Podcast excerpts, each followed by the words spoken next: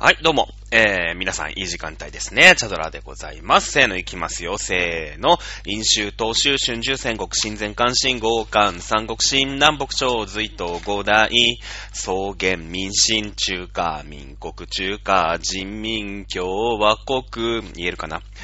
金名、微脱、陽明、春、水庫、除名、工玉、高徳、再名、天智、公文、天無、自動、文無、現名、現象、商務、貢献、十人小徳、公認、官務、平成、佐賀、純な人名、門徳、清和、陽勢、高校、宇田大学、三村、村上、霊勢、園遊、火山、一条、三条、五一勢、五須作、五霊勢、五三条と、噛んじゃいましたね。はい、ということで、もののけ姫2時間目でございます。さあ、前回ね、えー、まあ、お便りも含めてですけれども、40分ぐらいかけて、冒頭、もののけ姫の冒頭5分ぐらいしか進んでないという、ね、えー、まあ、名護の神というね、えー、まあ、イノシシの、ね、えー、まあ、族長だよね。イノシシの族長。名のある神がですね、まあ、言われのない、まあ、迫害を受けてですね、たたりに、たたり神になってしまったんですね。えー、そのたたり神にしてしまったのはですね、エボシ御前という、う謎の女性、謎大き女性でございます。えー、謎大き女性がですね、まあ、島根県というふうに言われています。まあ、ここで分かりに島根県としますけれども、えー、島根県、いきなりですね、山二つ三つ、ここは私の土地よということで、えー、室町時代の出来事ですけれどもね、たたらばというものを作るんですね。都市国家。まあ、軍事国家を作るんですね。えー、それが証拠に縄文、ね、男10人で開ける、扉だそうですよね。えー、あの、明日がバーンって撃たれるわけですけれども、村の女性にね、えー、その後、まあ、不思議なね、呪いの力を使って、えー、10人でね、旦那死んじまうなんて言われながらですね、10人で開ける大きな扉を一人で開けて出て行ったりするシーン、皆さんも覚えてるかなと思います。その、えー、たたらばに住む女、あ領主。エボシ御前でございますね。エボシ御前が打った石火屋のつぶてにより、ね、えー、名護の神はですね、えー、たたり神になり、そして、えー、白神山地、秋田県、青森県と言われてますけれども、えー、エミシの一族の村を襲うわけでございます。というところで、えー、前回ね、冒頭10分5分ぐらいの、あの、まあ、解説というかね、日本史の含めて考察を、えー、したと思います。まあ、たたり神の登場で物語はスタートしていく。結構ね、もう30何年、24年前の話ですけれども、見たときはね、えー、ちょっとこう、胸がざわざわするようなね、えー、まあ、ナウシカみたいな感じだよね。ナウシカの頃は、もう小さすぎたから、とにかく怖い、気持ち悪いっていう感じでしたけども、もう24年前ですから、もういい大人でしたから、あのー、もう20歳そこそこぐらいかな、えー、ぐらいでしたので、えー、なんていうの、逆にゾワゾワするっていうようなね、もののけ姫のスタートでございます。さあ、えー、と、うーん、おこと主様じゃなかった、あ名護の神にバーンと打ったですね、エボシ御前。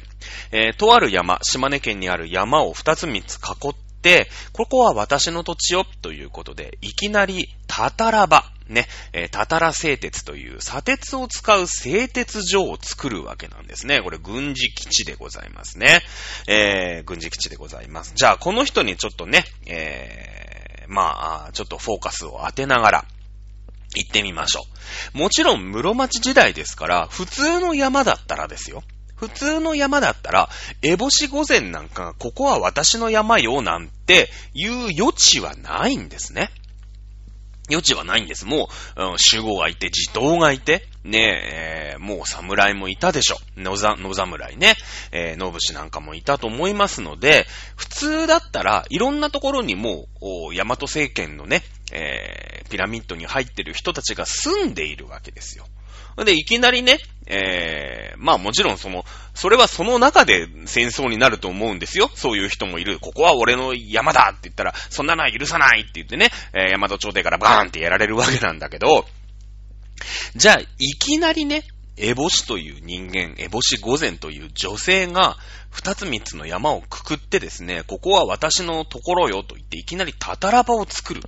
こんなことがじゃあ実際できたのかというところにこの名護の神がたたり、たたらばに、あたたり神になってしまったという秘密があるわけなんですよね。うん。えー、当然、ま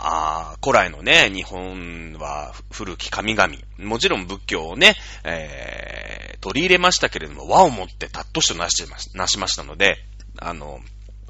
まあ、山の神様というのも信じてたわけですよ。仏教と一緒で、仏教はそのシステムと言ってね、テクニカルとして取り入れましたけれども、山、代々その山というところ、まあ、あ山の神、名護の神がいたわけですけれども、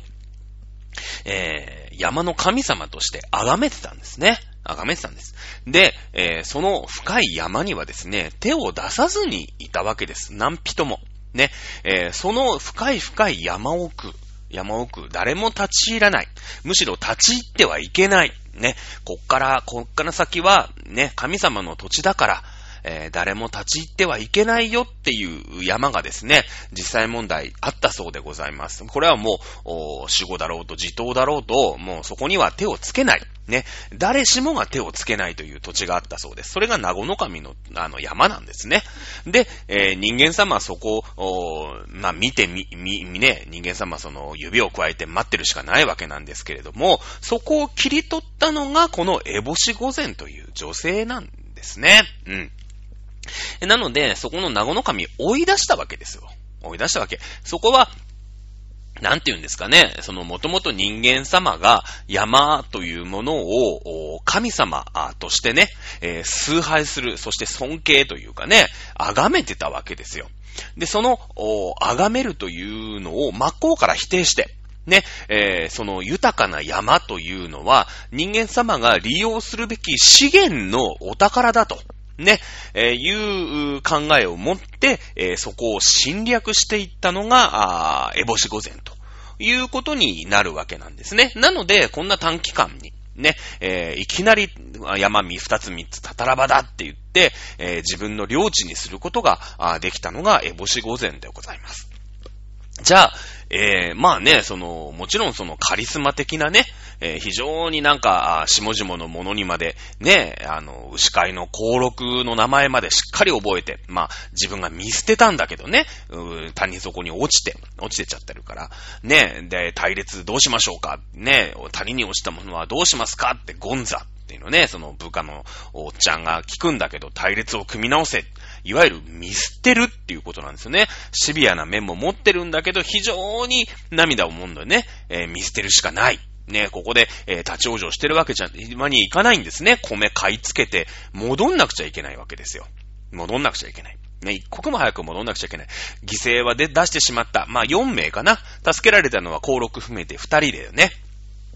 えー、二人ですけれども、もう後の2名に関しては見捨ててしまった。まあ非常にドライなところもあるんだけれども、牛飼いのね、えー、本当に、登録の名前まで覚えて、おときさんっていうね、えーまあ、奥さんかな奥さんの名前まで覚えて、すごいこう、情に熱い、えー、領主でカリスマ性はあるんだけれども、カリスマ性だけじゃ、ね、えー、やっぱりその、たたら製鉄という、もちろんその、軍事施設ね、えー、生産施設に、の、ノウハウがなきゃダメだろうし、そしてその、村を作るにでもね、ある程度まとまった最初の初期投資というのが必要じゃないですか。ね、えー、ここに、エボシ御前の、まあ、出生の秘密なんていうのがあるんだそうですね。えー、聞くところによりますと、エボシ御前。えー、和光に売られた女性なんですね。えー、この、タタラバで住んでる女性たち。ね、えー、まあもちろんどっかでね、売られて、いる女性を見ると全部ね、えー、ボスさん買い取るそうなんですけども、それは自分が売られた経験があるんですね。和光という言葉出てきました。和光というのは、あまあ、西日本から、えー、まあ、朝鮮半島、そして中国大陸沿岸部、まあもちろん沖縄も入っていたでしょうね。えー、この辺、東シナ海一帯を、拠点としていた海賊のことですね。海賊のことです。これ海賊って言ってもですね、あの、一つにはまとまってません。大きくまとめて海賊です。つまり、まあ、その頃、室町時代ですから、日民貿易ですね。草原民進中華民国の民という国が中国にはありました。もう大帝国です。ね、えー、元という国も大帝国でしたけど、その後起こったのが明という国です。元という国が、もう中国全土、もうシルクロードからね、モスクワから、あの辺まで全部支配してましたから、その辺のね、えー、今度元をぶっ倒しますので、明という国はまた大きくなったんですよ。ね、その、支配して、大きいところを支配して、前の国家が支配してましたから、そのままね、居抜きでもらえばいいわけですよ。ね、えー、前のね、居酒屋が1階から6階まで全部、あのー、使ってたわけですよね。そして、いきなりね、元という国が滅んでしまった。その理由もね、チベット、チベット仏教に寄進しすぎてお金がなくなった。ね、もう、ありとあらゆるものを略奪したらですね、自分の死というもの、ね、周りの民族に恨まれて自分の死というものが怖くて、なんとかそれにすがりつきたい。ね、えー、ということでチベット仏教にはまりましてですね、えー、ありとあらゆる収奪した財をチベット仏教に寄進して、元という国がね、えー、なくなってしまったっていう話、前回の講義でしたと思いますけれども、その後起きたのが明という国ですね。明という国と足利幕府は貿易をしております。えー、日本国王という名前でですね、足利義満は、明という国に朝貢をしたんですね。えー、久しぶりです。日本が朝貢をするのは。えー、元という国は、草原民進の元という国とは日本はバチバチに戦争してましたので、まあ、ほぼ国交断絶みたいな感じ。次の明という国、これも大帝国です。ね、えー、足利幕府はですね、えー、日本国王、王という風に名乗っております。まあ、国王じゃないかって言うんですけれども、この王という字はですね、えー、皇帝の帝、ね、帝といううものに比べて、一段も二ランクも下なんですね。下なんです。日本という国の王様。だけどその日本っていう国は、中国のピラミッドの中だよ。中国本社の日本支社の社長として認めてやるよという、えー、漢字なんです。王という字は。だからその、今ね、韓国、日韓問題って非常に揉めてますけれども、韓ヨンジョルでしたっけ？韓、忘れちゃった。あの、今、中韓大使、えっ、ー、と、中日大使になった。えー、人ですけれども、か、かん、忘れちゃったな。あ今日新聞で読んだんだけどな。忘れちゃいましたけれども、えー、カンチャンヨルとか言ったかな？非常に反日の政治家がね、えー、大使になりましたけれども、天皇陛下のことを日王と呼ぶんですね。日曜と呼ぶっていうぐらい。これ、日本人の感覚からすると、ふんふんな、なんか別に、まあ日曜って呼ぶなら呼べばっていう感じなんですけれども、大陸の人からすると、天皇の脳という字ね、皇帝の皇でしょそして皇帝の帝、帝という字。この、漢字に比べてですね、王という字は、1ランクも2ランクも下なんですね。つまり、天皇陛下が、その皇、皇帝の皇という字を使うのは、韓国人にとって許し難いことなんです。韓国人にとって帝っていうのは中国様々、中国皇帝のことを帝とし呼ぶんですね。自分たちは朝鮮の王として、ね、えー、中国に貢ぎ物をして、これ作法体制と言いますけれども、中国に徴工をしてですね、中国のこう、参加に入れてもらうわけですね。えー、で、日本は、ね、えー、聖徳太子の話、また出てきますね。聖徳太子の偉大さわかりますよね。えー、非いずるとこの天使、非没するとこの天使に書をいたす筒がなきや、いうふうに、えー、称しましたよね。えー、まあ、東の国からです。東の国の皇帝が、西の国の皇帝に、えー、お手紙を出します。元気か？ね、ぐらいの感じですけれども、これは、あまあ、元気か、ね、えー、つつがなきや、とかさ、えー、非いずるところとか、非没するところとかね、えー、やっぱ日本ってのは東だから非いずる、なんかこう上昇ですよ。ね、に、ね、中国は西だから非没するとこのね、えー、なんか沈みゆくみたいな感じでね、そこが失礼だっていう風に勘違いしてる人いるんだけど、違うんですね。違うんですよ。ね、えー、だってしょうがないじゃん、日本のが東にあるんだからさ、昔だって千年も二千年も前もね、東に登ったお日様は西に沈むんですよ。天才バカボンの歌でない限りね、沈むんですよ。ね、えー、つえっ、ー、と、自分の、んと、日本が、て、えー、天使ということを使ったんですね。で、えー、中国の皇帝のことも天使。同格に手紙を書いたんですね。こんな失礼な話はないということで、中国のね、陽大というね、ブチギレ王がですね、えー、怒る、怒ったわけですよ。怒ったわけ。ただまあ日本はね、海に隔てられてましたので攻められることはなくて、その後中国はまた内乱の世になっていったりするわけですよ。ね、えー、まあ、日韓問題からちょっと話がまたね、えー、あっちゃこっちゃ飛びますけれども、その、もう天皇呼び、呼びたくないんですよ。あの、中日、かんた、ね、えー、韓国の中日大使の人は。あの天皇っていう言葉が大嫌いな。天皇なわけないんです。あの皇室の皇という字を使っていいのは唯一中国皇帝だけなんですね。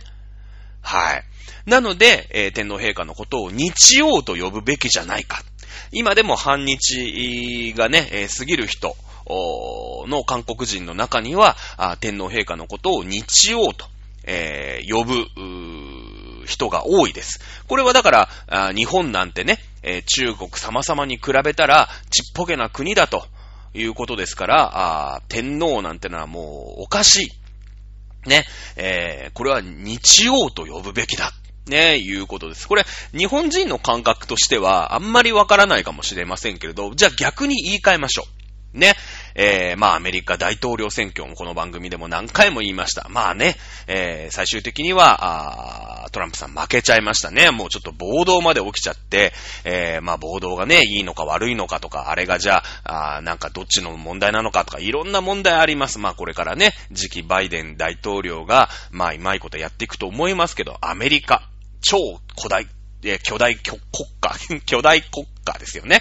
アメリカ大統領さん、バ、バイデンさんですよね。えー、韓国。ね、えー、もちろん韓国も大統領制ですんで、今ね、えー、ムンジェイン大統領、いう方がですね、大統領されております。韓国はアメリカに比べたらちっぽけな国ですよ。ね、GDP、GNP で言ったって何分の1。ね、韓国12位だったかな確か。アメリカ堂々の1位ですよね。中国が2位です。あねえー、韓国も頑張ってるんですよ。小さい国家でね、頑張ってます、IT。もうどこ行ったって、もうね、えー、無線 LAN がバンバン飛んでてね、えー、非常に頑張ってる。だけど、まあ12位ですよ。ね、韓国なんかちっぽけな国だから、ね、韓国の大統領、まあ、韓国のね、選挙で選ばれたあ国のトップが大統領ってのはどうなの？だったら、だってアメリカが大統領でしょ？じゃあ韓国なんてちっぽけな国なんだから、小統領でよくね？って僕がすごい言ったとするじゃないですか。これってなんかやっぱり反感階層じゃない？なんか馬鹿にしてる感ありますよね。韓国なんて、所詮12位のちっぽけな国なんだから、大統領なんてムンジェイン名乗るんじゃねえよ。小統領って言っとけばいいじゃん。ね。同じことなんですね、これね。えー、日本の天皇陛下のことを日王と呼ぶべきだっていうのは、韓国では結構メジャーな考え方なんですよね。はい。話が横道に、もののけ姫からそれましたけれども、おーいうことでですね、えー、足利義満の話してたんですね。足利義満は、ね、えー、まあ、天皇陛下よりもやっぱり1ランク2ランク下ですよね。将軍ですから。なので、えー、日本国王というふうにね、王というのをもらってですね、中国と貿易をしていました。ね、えー、日民貿易、まあ、看合貿易っていうね、割、割り札みたいなのを使ってですね、こう、カシャンって合うと、こう、まあ、割り札を使ってですね、えー、貿易、正式な貿易船と、お区別をしてたわけですよ。ね、えー、向こうにもさ、この割り札があって、まあ今でも普通じゃない、割り印なんつってさ、こう、封筒をピッてやって、その封筒のこっちの糊のついたところと、こっちの本体の方にまたがるように反抗したりしますよね。ああいう感じのですね、向こうの中国の方にも、あの、その、割り、割った札のね、えー、ガリガリ君の当たりだったら当たりの棒をパキって割って、右側のね、当たりの方をこっちが持ってて、向こう側に当たりの左側があるわけですよ。で、えー、中国様、つって日本からね、何持ってきましたまあ、その当時銀なんだけどね、銀持ってきましたって言うと、ほうほうって言って、この、えー、ガリガリ君の当たりの棒をね、左と右をパキって合わせるわけですよ。そうすると、お、これぴったりだなと。お前は正式な、あ貿易相手だ。ね。えー、いうことで、えー、まあ、看護貿易というふうに言うんですけれども、まあ、看護貿易をしたんですね。まあ、当然、えー、足利氏がその貿易の利益というのは独占をします。独占をしてます。えー、まあ、もともとね、えー、足利幕府ができる前にからずーっとあの辺はもうめちゃめちゃ貿易してますから、あね、福岡だ、鹿児島だ、それで沖縄、台湾、中国なんてのはもうどんどん貿易をしてますから、いきなりやるなって言われたってね、な、それで生活してるわけですから、ね、えー、普通に貿易は隠れてやるわけなんですね。で、日本はその日民貿易っていう一応国家がやってるね、国の船以外は、まあ、観光というその割り札を持ってない船は、あ全部ね、えー、まあ、あれですよ。えー、和光という風に呼んだわけですよね。和光という風に。だから海賊という風に言ってますけれども、もちろんその略奪をしたりとか、あしますけれども、その正式でない、えー、なんかその、なんていうの、交流戦みたいなのも全部和光なんですよね、実はね。うん。まあ、後期和光といって、それが、あの、足利幕府の、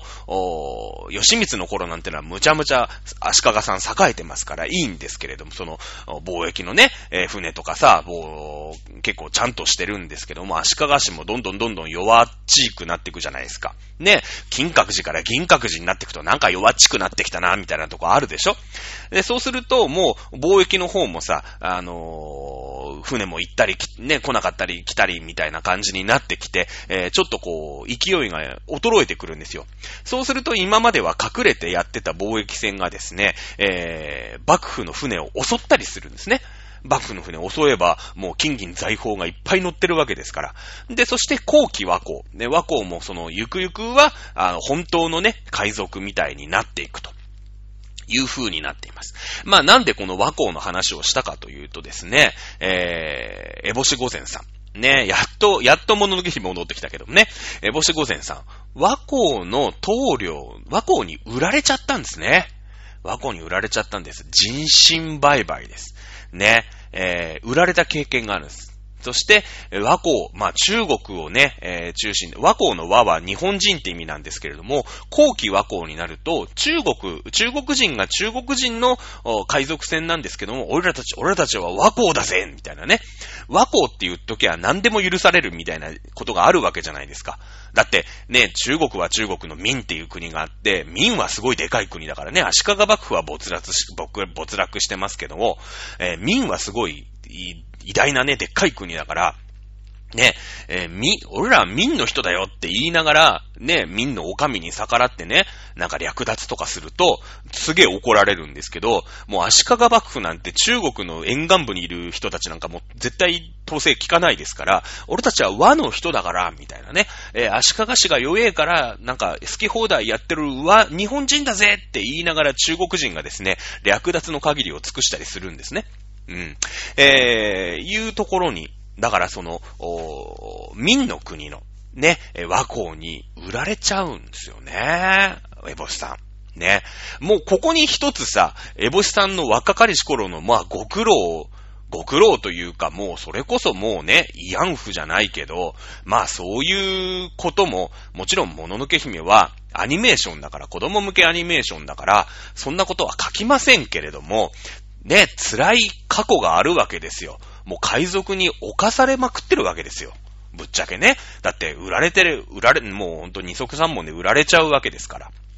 ね。えー、そしてですもんね、ただ、え、星御前さん、ここで、まあ、これも一つ恨みだよね。もう、うん、まあ、親がいてさ、ね、えー、まあ、なんか、戦乱の世になって足利市のね、えー世の中がどんどん、最初は良かったんだけど、足利市もどんどんどんどん没落してって、もう日本中戦乱のようになっていってね。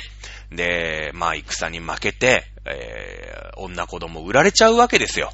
うん。で、女の人はね、まあ、エボシさん綺麗だからさ、こいつは上玉だなんつって売られちゃうわけよ。ね。で、買い取ったのが中国のね、もうでっかい海賊団のさ、あ棟梁に売られちゃうわけよ。ね。で、あの、まあ、まあまあ、犯されまくっちゃったりするわけですよね、正直なところ。だから、エボシさんね、やっぱり、まあ、あんだけのさ、たたらばをこう、経営する切れ者ですから、ね、あの、最終的には、棟梁のおめかけになって、ね、まあ最初起こされてたんだよ。だけど、お前、お前ちょっと美人だな、つってちょっとこう、ね、まあ何をやったか知らないですけれども、まあね、ハニートラップだかなんだか知らないけど、やってですね、えー、ただのね、あのー、まあ女奴隷みたいなもんからのし上がっていくわけですよ。女、ね、棟梁の、まあおめかけさんぐらいまでには出世するわけですわな。まあ、あ棟梁ともなればさ、愛人の一人や二人いるわけですよ。その愛人の一人ぐらいになって、最終的に、その、和光の棟梁をぶっ飛ばして、ぶっ殺してですね、日本に戻ってくるんですね。日本に戻ってくるんですよ。それはもうね、和光の親玉蹴散らしてるわけですから、和光の親玉がですね、溜め込んだ財金銀財宝が、あの、ごと、ごと来るわけですよね。ごと来るわけです。そして、その時の和光の、えー、時の部下、ね、えー、がゴンザさんなんですよね。ゴンザさんは一緒に中国から戻ってきてるんですよ。うん。えー、なんですね。まあ、海賊のくせに泳げないんです。ちょっとこう、憎めないようなね。で、ゴンザさんほら、エボシさん好きじゃないですか。だけど、ね、あの、棟梁のさ、愛人だから手出すわけにもいかないんだけど、エボシがもう棟梁ね、いつか見てろ、つってね、えー、エボシがこう、棟梁ぶちのめしてね、これからエボさんどうするんすか？って言ってね、私は日本に帰るって言ったら、私もお供しますって言ってね、えー、つ、ついていくんですよ。もう、アイドルの親衛隊みたいなもんですから。ね。えー、あの、絶対ゴンザさんやエボさん大好きだけどね。で、その時の金銀財宝を元手にして、タタラバを作ってるんですね。そして中国ですから、それはあの、日本はね、ずっとその鉄っていうのが貴重だったでしょ？あの、鉄、製鉄の技術なんてのも中国から教えてもらって、やっと、えー、まあ、知り得てる情報なわけですけれども、中国ってのはもうね、えー、製鉄の文化ですから、あその製鉄の文化、そして石火屋の文化ですよね。まあ、あのー、正確には、まあ、日本にはね、その民という国が、まあ、ポルトル、ポルトガル人二民という船、民国の船に乗ってたポルトガル人から種ヶ島っていうね、ところに、えー、火縄銃が伝わっていたんですけども、いきなり火縄銃があったわけじゃなくて、もう民という国では、もう石火屋というのは普通にありました。うん。えー、そしてですね、まあ、あこれは想像なんだけれども、石火屋ってのは日本に入ってきたんだけども、その、製鉄の技術がままならなかったもんですから、あんまり流行らなかったんだよね。あんまり流行んなかったの。だから、一応その日本の鉄砲伝来っていうのはね、えー、以後予算増える鉄砲伝来でしたっけ ?1543 年ということになってるんですけど、本当にちょろっと、パラっていうぐらいで、えー、石火屋、中国のね、えー、石火屋、民国のものは重くて使いづらいなんて、えー、星さん言ってますけれども、あの、民という国でもともとあった石火屋というものも、おを、一緒にね、そのゴンザさんと棟梁ぶちのめして日本に戻ってくるとき、金銀財宝と一緒に日本に戻ってきてね、私はね、この製鉄でこの国をね、作ってやるんだと、私の国を作るんだと、そして理想郷を作るんだと、女子供がね、え、差別されない、ね、え、男が威張らない、ね、えー、理想郷を作るんだって言ってね、あの、名護の神が、あ持ってた山をですね、こっから名護の神を追い出すわけですよ。ね、えー、石火矢を使ってです、ね、名護の神をは、たたれ、たたり神にしてで、してでもですね、追い出して、そしてたたらばを作って、えー、自分、自分のね、えー、まあ過去も含めて、売られた過去も含めて理想郷を作るわけですよ。そして、えー、まあね、戦乱の世の中ですから、ね、明日かさんも、たたらばに着く前にね、いろいろこう、えー、各地で戦争をね、経験しますよね。戦を経験しますよね。えー、ああいうのが、まあ、日本各地であるわけですよ。ね。で、えー、もちろんその、まあ、女が売られていく。ね、えー、いうところも、エボシさん見るわけですよね。そうすると、エボシさんは自分の理想郷に、えー、招き入れて、労働力として、えー、まあ、あもちろん古希使いますよ。古希使いますけれども、売られるよりよっぽどいい。ね、お腹いっぱい食べられるし、男も威張らない。ね、いう、エボシさんの、お反省ね、あの、から学んだ、あ理想郷を、ね、えー、作るわけですよね。で、エボシさんは、まあ、和光のね、えまあ、棟梁の、まあ、お嫁さん、愛人ですから、で、その中国人殺して戻ってきてますからね、えー、その貿易のルートとか、そういうのも持ってるわけですよ。ね、石ビアなんかも、一緒に持ってくるわけですよね。うん。えー、そして、えー、女だけではなくて、ね、えー、ハンセン病、まあ、包帯ぐるぐる巻きにしてね、えー、帽子さんの、まあ、住みか、秘密の住処にところに住み込んでいる人たちがいますけれども、これはハンセン病というね、えー、病気の人たち、えー、まあ、来、来菌というね、えー、菌でうつる、まあ、病気なんですけれども、で、髪ね、あの、皮膚がただれちゃったりと髪の毛抜けちゃったりとかするんで、まあ、やっぱりこう見にくくなるんでね、非常にこう、迫害を受けていた人たち、この人たちも、おーかくまってあげるんですね。そして労働力として、まあ、労働をさせるんです。ね、私の秘密の庭においでなんていうふうに言いますけれども、あの、雷病ですから、もちろんこれ感染症です。感染症です。えー、ただし、エボシは映らないんですね。エボシは結構綺麗な顔してるんですよ。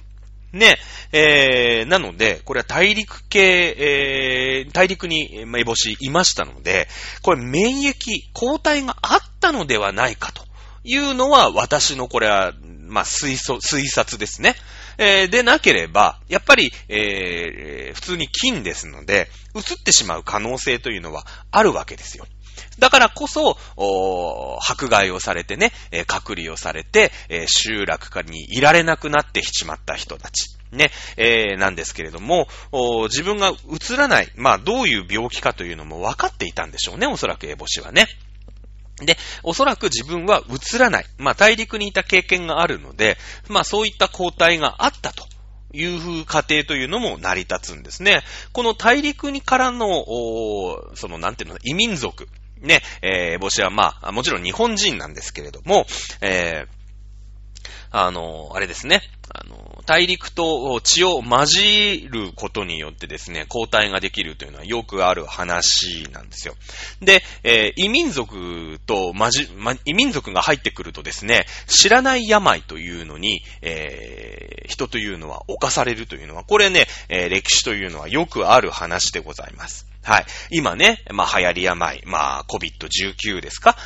かなんかがさ、まあ今猛威を振るってます。まあ今はね、その、もう飛行機であっちこっちいろんなところに行きますから、もう全世界でパンデミックになっちゃってますけれども、えー、例えば、えー、弥生時代。まあ、また弥生時代僕大好きだからね。縄文時代をずーっとやってたんですけども、稲作とか、それこそ鉄器、金属器の文化を携えて、えー、まあ、韓国なり中国からトライ人という人たちが来てくるんですね。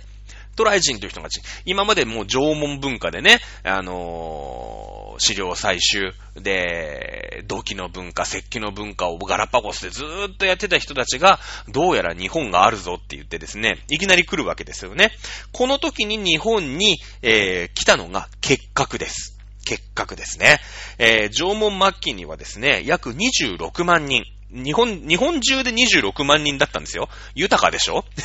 今の日本、ほぼ日本と、日本国と同じぐらいの国土でですね、人口26万人ですから、ね、もう鹿なんかいくら取ったってね、えー、取り切るわけがないんですよ。26万人ですから。ね、えー、まあいいんですけれども、26万人から縄文末期にいきなり8万人、約3分の1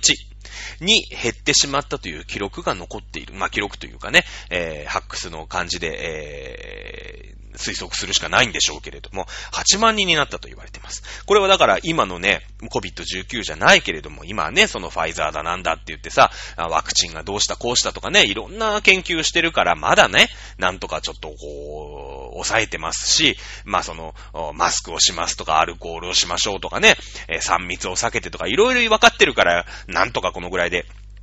住んでるわけですけど、当時の人は何にもわかんないですよ。なんか、なんか咳込むななんて思いながら、でも普通にね、えー、借りに行ったりとかですね、まあ、3密なんか、もう密も密みたいなとこにいるわけでしょそうするとやっぱり結核ですから、移っちゃうんですよ。ね、移っちゃうんです。で、その、なんていうの、よくわかんないじゃないですか。その医療の知識とかもないからね。えー、なので、最初に、ね、大陸の人たちは平気なんですよ。もともと持ってるから、その、こう、結核っていうのがもう一回流行って、それを全体的にみんなそのね、ワクチン打ったみたいな状態になってるわけ。一回な、あの、インフルエンザが蔓延してるのと一緒で、インフルエンザもなって、えー、もう抗体がある人のが大陸に住んでいました。でもその人たちが、こう、日本には、日本にね、渡っ縄文人から弥生に、弥生の文化を伝えるために渡ってきました。でも、縄文人たちは、その抗体持ってないんですね。結核に対する抗体を持ってないんで、縄文人たちの中で大流行しちゃうんです。縄文人3分の1に減っちゃうんですね。減っちゃうんです。はい。まあ、そんなこともあったりとかですね。そして次の文明開化ね。えー、さっき、えー、と、538年ですか？仏教伝来ですよね。仏教とともにまた大陸からですね、仏教教えに、まあ、層が入ってきたでしょう。ね、古文書も入ってきたでしょう。いろんな文化交流が行われるわけですよ。仏教伝来とともに日本に来たのが天然痘です。天然痘です。天然痘ももう大陸では流行ってるんです。みんな抗体持ってるんです。で、えー、その人たちがファラッと来るわけですよね。フル、ファラッと来るんですよ。うん。で、そうすると、その時のね、えー、まあ日本人。ね、えー、まあ結核はもう流行ってさ、少し落ち着いてるかもしれませんけれども、天然痘に対する備えないんですね。抗体全く持ってない。大流行しちゃうんです。大流行したんです。よく日本史の教科書で、疫病って書いてあるのね。疫病って書いてあるの、これ大体天然痘です。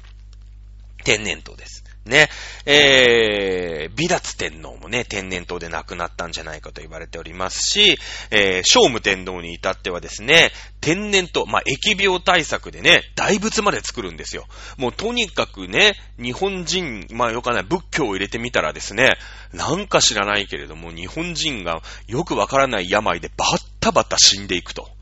ね、これはもう、まあ日本人はこれをたたりというふうに捉えるんですけれども、なんとかしなくちゃいけない。もう何かのたたりなんだと。ね。えー、で、その時流行って、最先端の仏教をですね、えー、なんとか拝んでですね、なんとか沈めてもらおうということで、でっかい大仏作るんですね。でっかい大仏作るんです。でっかい大仏作りすぎて国の中の、国の金庫がですね、空になるっていうね、えー、聖武天、聖武天のやっちまった天皇なんですけれども、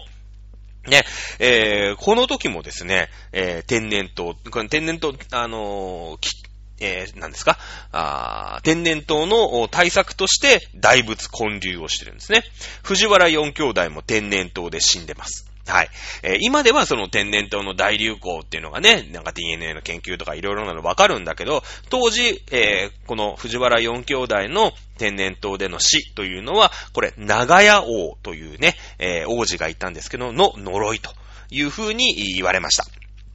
ね、えー、この人たち、この長屋王もですね、えー、自殺に追い込まれた、あまあ、王ですから、まあ、皇太子というかね、王位継承権があったんでしょうけれども、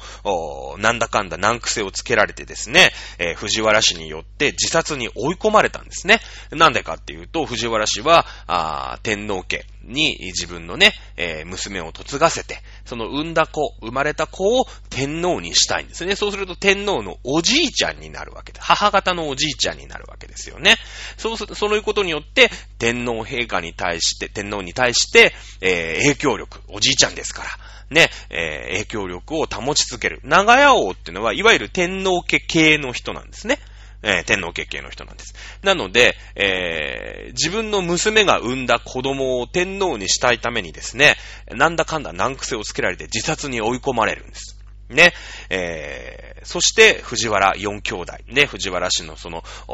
まあ四、四兄弟いたんですけれども、天然痘でね、相次いで死ぬんです。これを、当時の人たちは長屋王の呪いだ。いうことでね、今となればそれは天然痘ということで済むんですけれども、おいうことになります。まあこれでずーっと来てですね、えー、そして、えー、コレラですよね。これら。これはあの、TBS のね、日曜ドラマでジンというのをやってました。あれも、幕末のね、坂本龍馬なんか出てくるあの時代ですけども、江戸末期、開国ということで、こうやってヨーロッパの人、アメリカの人がですね、日本に入ってくるわけですよ。そうするとですね、コレラっていうね、えー、病原体がですね、入ってきてですね、えー、が、これ、これらってのはガンジス川ね。ガンジス川ってこれまた汚い川なんですよ。ね、あの、汚い川なんだけど、それをみみんな飲んだりとかですね、それであの、水浴びしたりとかするでしょね。えー、なので、インドの人たちは、あのー、コレラ菌持ってるんだけど、まあ、ちょっとお腹下すぐらいでね、大体こう、みんな抗体を持ってるんですよ。で、そこがですね、まあ、大航海時代になりましてですね、イギリスがね、えー、出しゃばってきまして、え、インドからお茶をいっぱい買うわけですよ。お茶をいっぱい買うんですね。で、貿易するでしょ？インドと中、ね、インドとイギリスが貿易するでしょ？そうすると、イギリスでコレラ大流行しちゃうんです。うん。インドの人は平気なんですよね。でもインド人の商人とかがさ、ね、あの、紅茶持ってきましたとか言ってさ、セイロン紅茶とかね、えー、ダージリンとかさ、アッサム地方なんてのはインドだからね。うん。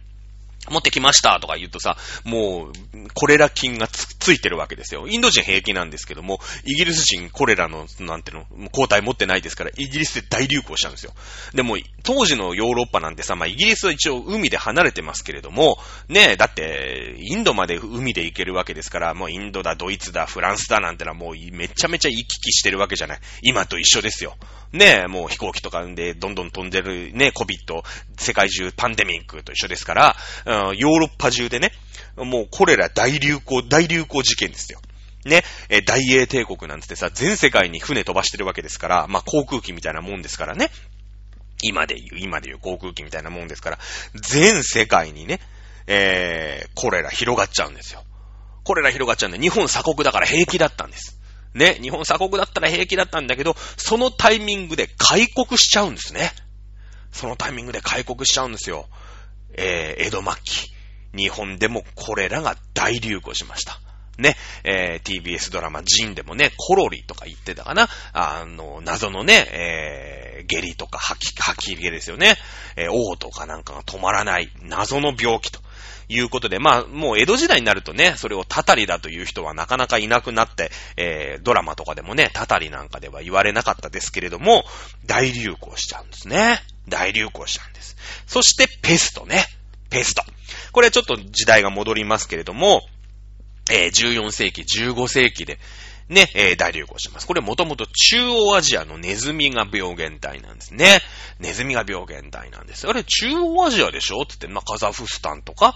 キルギスタンとか。でもこれ、ペストって言ったらあれでしょ？もうヨーロッパ中大、大流行でヨーロッパの3分の1が死んだと言われてるのがペストなんですけども、で、中央アジアなんだからなんかヨーロッパはその当時だって14世紀で大英帝国もないし関係ないでしょって思ってたらそんなことないんです。14世紀には現、モンゴル帝国ですよ。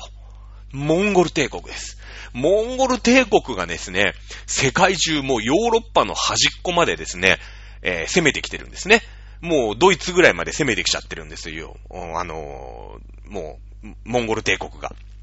ね。なので、ね、その、交易とかじゃないんですよ。もう、モンゴル人がですね、その、ペストの金を持ったヨーロ、ね、えー、モンゴル人がですね、ヨーロッパに攻めてきちゃってるから、もうそのまんま交流しちゃってるでしょもうケンケンバチバチやってるわけですから、ね、これでヨーロッパにですね、ペストが大流行してしまうんですね。ヨーロッパの3分の1の人が死んだという風に言われてるんですよね。さあ、日本もですね、日本その頃、ゲンとは喧嘩してるんですよ。原稿って言ってね、今言いましたよね。えー、2回攻めてくるんですけど、2回追い払うんですよ。日本をね、元が攻めてくるわけですから、まあ、バチバチに喧嘩してるわけでしょで、海があったから、海辺でこう、ほら、ね、喧嘩して、追い払ったでしょ船で。上陸させてないんですよ。上陸させてないんです。なので、日本ではペスト無傷なんです、実は。日本のね、鎌倉時代、室町時代にペストが流行ったって記録ないんですよ。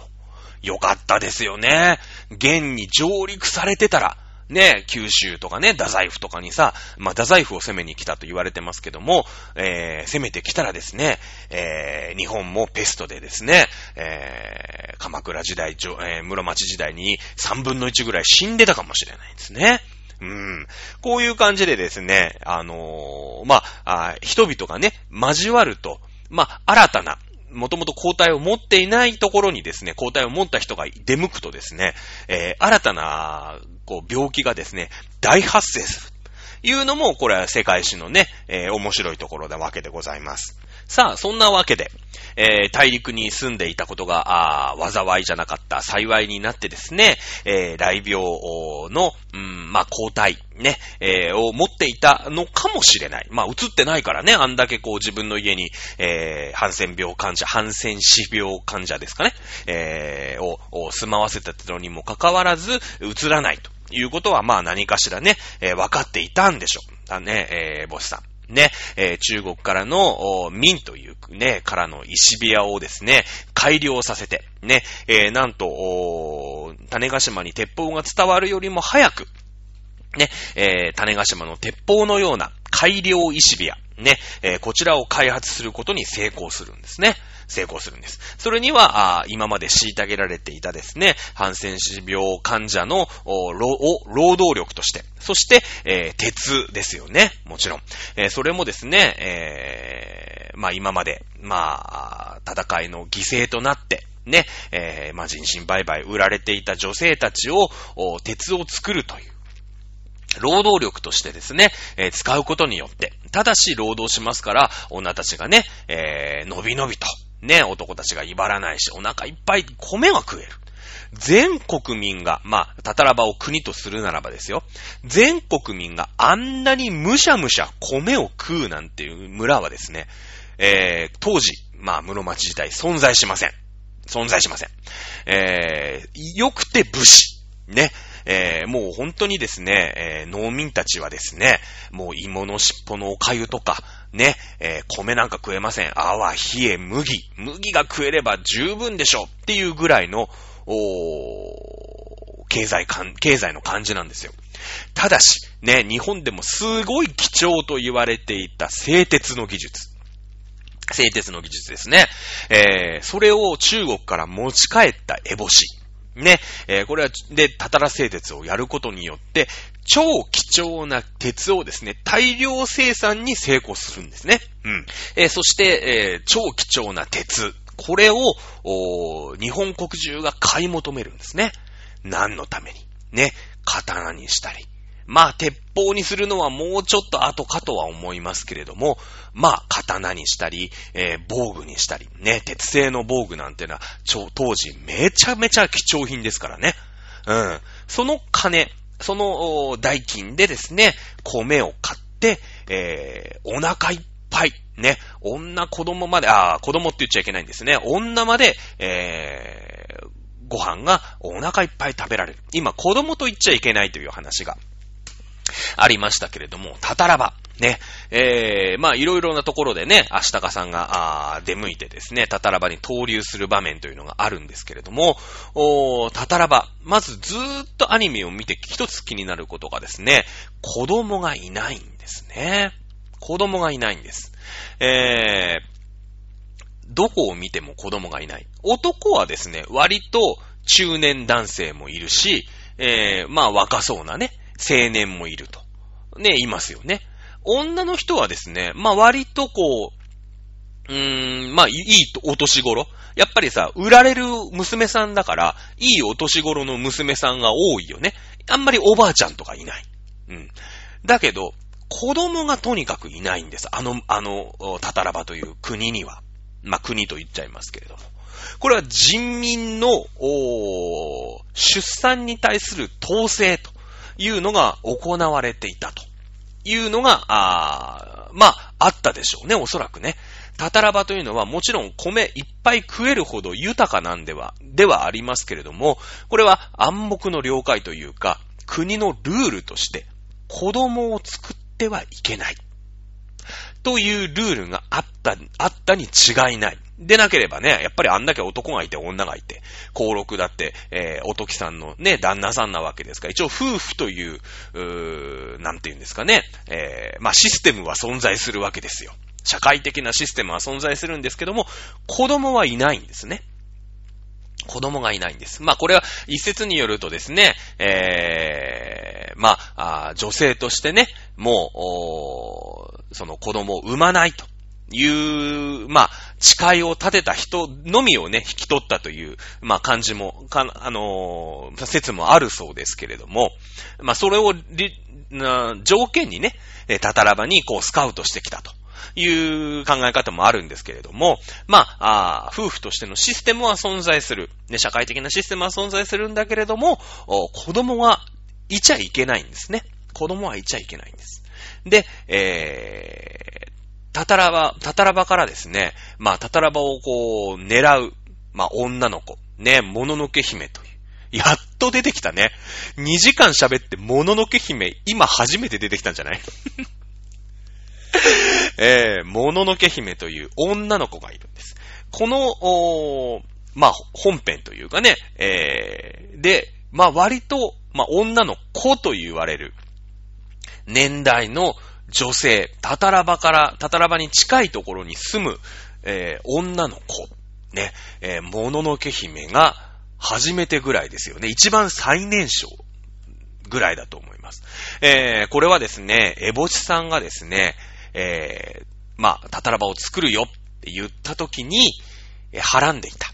ね、えー、たった、あの、エボシさんのお子さんなんですね。お子さんなんですね。そして、えー、まあ、名護の神が住んでいたんだと思いますけれども、まあ、その後ね、モロ一族、山犬はどうしてもその、次のね、えー、どかないわけですよ。どかないんですね。で、えー、エボシさんはですね、自分の子供を、ね、自分が、まあ、産んで、産んだ子供をですね、えー、山犬に差し出すんですね。山犬に差し出すんです。えー、生贄として差し出します。これあの、モロが言ってますよね。あの、生贄に差し出したのがサンだって言うんですけれども、これはエボスさんの子供。まあ自分たち、自分がですね、売られてきた娘に子供は産んじゃいけないよ。ね、えー、この国では子供というものに対してね、えー、すごいちょっと統制をするから、もうちょっとね、えー、国が軌道に乗ったら、あそういう自然の営みとしてね、えー、許すけれども、今はその時期じゃない。一つでもやっぱり女手っていうのは必要だから、ね、労働力として必要なんで、ちょっと待ってくれるか。でも自分は、ああ東目の子、ね、その和光のね、えー、東目の子を、まあ、はらんでるわけですよ。なので、えー、見せしめというかね、えー、自らの見せしめとして、山犬に対して、えー、子供を差し出すんですね、これが。なので、3、ね、えー、山犬の一族は、あタタラバを目の敵にするわけですよ。で、えー、育ての親である、まあ、あ山犬ね、えー、モロ、モロですよ。ね、えー、と、そのまあ、実の母ね、生みの親である、エボシ。この戦いの物語、そしてその間にいる子供であるサン、ね、えー、の物語なんですね。もののけ姫っていうのはね。ということで、やっとここで、えー、もののけ姫出てきたところで、本日、今日はここのぐらいにしとこうか。こっから3についてとかまたやっていくとですね、えー、この番組いつまで経っても終わらないということで、えー、本日はですね、3が出てきたところで、えー、講義終了でございます。ものの決め2時間目でございました。それではまた来週3時間目でお会いいたしましょう。それではまたお会いしましょう。さよなら。